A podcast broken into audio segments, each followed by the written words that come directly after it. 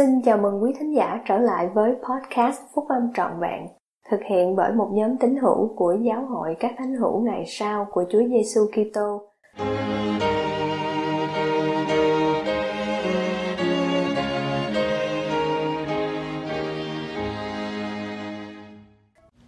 Giải quyết những khó khăn trong các mối quan hệ Bài của chị Christy Monson, tín hữu của giáo hội các thánh hữu ngày sau của Chúa Giêsu Kitô và cựu chuyên gia trị liệu hôn nhân và gia đình. Bài đăng trong tạp chí Liahona tháng Giêng năm 2023. Những thử thách trong gia đình có thể được khắc phục nếu chúng ta sẵn lòng tìm kiếm sự giúp đỡ của Chúa để thay đổi và cải thiện. Việc giải quyết những khó khăn trong các mối quan hệ gia đình có thể thử thách chúng ta đến tận cùng giới hạn cảm xúc của mình. Là một chuyên gia trị liệu, tôi đã thấy nhiều trường hợp đau lòng, nhưng tôi cũng đã chứng kiến các phước lành trong cuộc sống của những người đã đối mặt với những thử thách trong gia đình họ bằng cách tìm kiếm sự giúp đỡ của Chúa để cải thiện giao tiếp, gia tăng tình yêu thương và sự thấu hiểu và cùng nhau thực hiện những thay đổi quan trọng.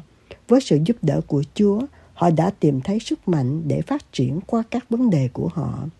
Cả anh Thơm lẫn chị John đều đã mất đi người phối ngẫu của họ. Vợ của anh Thơm qua đời vì bệnh ung thư và chồng của chị John vì thói nghiện ngập đã chạy theo những mối quan hệ khác. Anh Thơm và chị John gặp nhau tại một đại hội dành cho người độc thân và mong mỏi được kết hôn. Mỗi người họ đều có con riêng từ 15 tuổi trở xuống hai gia đình đã đi chơi với nhau vài lần và cả anh Thơm lẫn chị John đều có thể thấy được những vấn đề có thể xảy ra trong việc hòa hợp hai gia đình. Họ đến để được tư vấn một số ý kiến về cách giao tiếp lành mạnh để tìm ra hướng đi cho chương mới này của cuộc đời họ. Tôi đã đề nghị họ hãy xem lại sứ điệp về các hội đồng gia đình của Chủ tịch M. Russell Butler, quyền Chủ tịch nhóm túc số 12 vị sứ đồ. Ông dạy rằng con cái rất cần cha mẹ sẵn lòng lắng nghe chúng và hội đồng gia đình có thể cung cấp một thời gian mà trong đó những người trong gia đình có thể học cách hiểu và thương yêu nhau đối với các hội đồng gia đình của họ. Họ đã quyết định những điều cần làm sau đây. Xác định vấn đề, đóng góp bất kỳ giải pháp nào, chọn một kế hoạch, thực hiện kế hoạch, đánh giá mức độ thành công của kế hoạch này vào tuần kế tiếp và thảo luận lại kế hoạch nếu cần thiết. Ngoài việc cả gia đình cùng hội ý với nhau, anh Thơm và chị John đã học được rằng khi căng thẳng trong mối quan hệ lên cao thì có thể cần phải học cách cải thiện giao tiếp giữa hai người với nhau. Anh Thơm và chị John đã học được một vài phương thức mà đã giúp họ cải thiện khả năng giao tiếp và mối quan hệ của họ với con cái. Cha mẹ cùng nhất trí tìm ra giải pháp cho các vấn đề với con cái. Nếu một đứa trẻ gặp khó khăn trong việc hoàn thành các nhiệm vụ hàng ngày của mình, thì cha hoặc mẹ nên dành thời gian với chúng, thảo luận về ngày đó trong khi hỗ trợ chúng hoàn tất nhiệm vụ. Họ dành thời gian mỗi tuần để phát triển mối quan hệ của họ. Với mỗi đứa con, họ đã xác định trước rằng họ sẽ tạm dừng khi phần não cảm xúc lớn ác, phần não lý trí là phần não tập trung vào việc quyết định vấn đề bất cứ khi nào có cuộc tranh giành quyền kiểm soát giữa cha mẹ và con cái, thì cha mẹ cần rời khỏi cuộc tranh luận ngay khi được ấn tượng để làm vậy. Và hãy quay trở lại sau để thảo luận về một giải pháp mới. Khi gia đình họ cố gắng hết sức để giải quyết các vấn đề khó khăn trong mối quan hệ một cách trung tính, lành mạnh, như là trao đổi về những thử thách của họ và cùng nhau giải quyết anh Thơm và chị John đã nhận thấy sự tiến triển quan trọng ở con cái cũng như bản thân họ. Khi con cái trưởng thành, không phải lúc nào chúng cũng đưa ra những lựa chọn mà chúng ta mong muốn.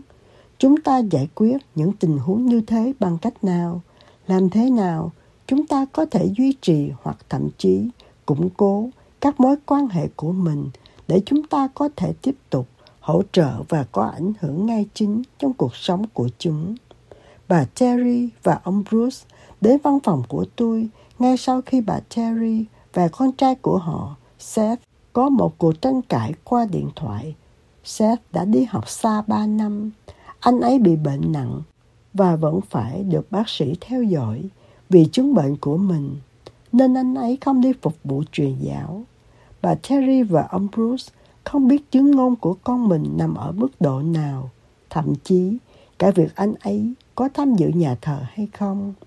Họ lo lắng rằng Jolene, cô bạn gái mới của Seth, không phải là người ảnh hưởng tốt đến cuộc sống của Seth như họ mong mỏi. Cả hai ông bà đều buồn khổ về con đường mà con trai đang theo. Khi nói về những gì mà họ có thể làm, chúng tôi đã thảo luận câu chuyện ngụ ngôn về con chiên đi lạc. Người chăn chiên có lẽ đã nghe thấy tiếng kêu rên của con chiên trước khi tìm thấy nó, yêu thương nó và mang nó trở lại đàn chiên. Bà Terry và ông Bruce nhận ra rằng họ không thể thay đổi Seth, nhưng họ quyết định cố gắng lắng nghe anh ấy, yêu thương anh ấy và gọi mời anh ấy về nhà. Họ không thể chọn người vợ hoặc con đường đời thay cho anh, nhưng họ có thể nhắc nhở anh về tình yêu thương của gia đình dành cho anh và cho phúc âm. Bà Terry đã gọi cho Seth và xin lỗi về cuộc tranh cãi ấy. Bà chỉ lắng nghe anh nói với bà rằng anh cảm thấy xấu hổ vì không đi phục vụ truyền giáo. Anh đã tự hỏi làm sao anh có thể hẹn hò với một cô gái trong nhà thờ. Họ mời Seth và Jolene về nhà trong một kỳ nghỉ ở trường. Seth và Jolene đã đến. Các anh chị em của Seth xúm xích quanh cặp đôi này. Cả cha mẹ đều thích có Seth về thăm nhà và họ cũng nói điều này với anh. Bà Terry và ông Bruce liên lạc với Seth thường xuyên hơn. Bà Terry nhắn tin vài lần một tuần. Cả gia đình họp trực tuyến vào mỗi chủ nhật. Cha của Seth dành thời gian chơi gôn và đi câu cá với anh. Tuy chậm, nhưng Seth đã dần hòa hợp lại với gia đình. Cuối cùng, Seth đã quyết định rằng con đường Jolene đã chọn không phù hợp với anh. Về sau, anh kết hôn với một người phụ nữ tuyệt vời và làm phép bắp thêm cho cô. Bà Terry và ông Bruce đã tìm được con chiên đi lạc của họ bằng cách lắng nghe, yêu thương và mời anh trở lại với đàn chiên. Chị Marie và chồng của chị, anh David, đã kết hôn được nhiều năm và được kính trọng trong cộng đồng tín hữu của họ. Nhưng rồi một ngày nọ, anh David không hề hay biết là chị Marie đã biết được rằng đã có quan hệ tình cảm với một phụ nữ khác. Chị Marie đến văn phòng tôi với mớ cảm xúc rối bời đang xen giữa tức giận, đau buồn và chua xót.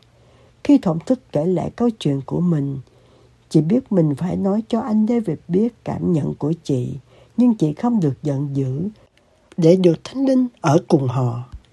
Sau khi thành tâm chuẩn bị, chị nói với anh David rằng chị yêu anh, nhưng chị suy sụp khi biết về mối quan hệ của anh với một người phụ nữ khác. Họ sẽ cần phải gặp vị giám trợ và xem xét cuộc hôn nhân của mình. Anh David không muốn mất vợ và gia đình. Với sự giúp đỡ của vị giám trợ, anh bắt đầu tiến trình hối cải.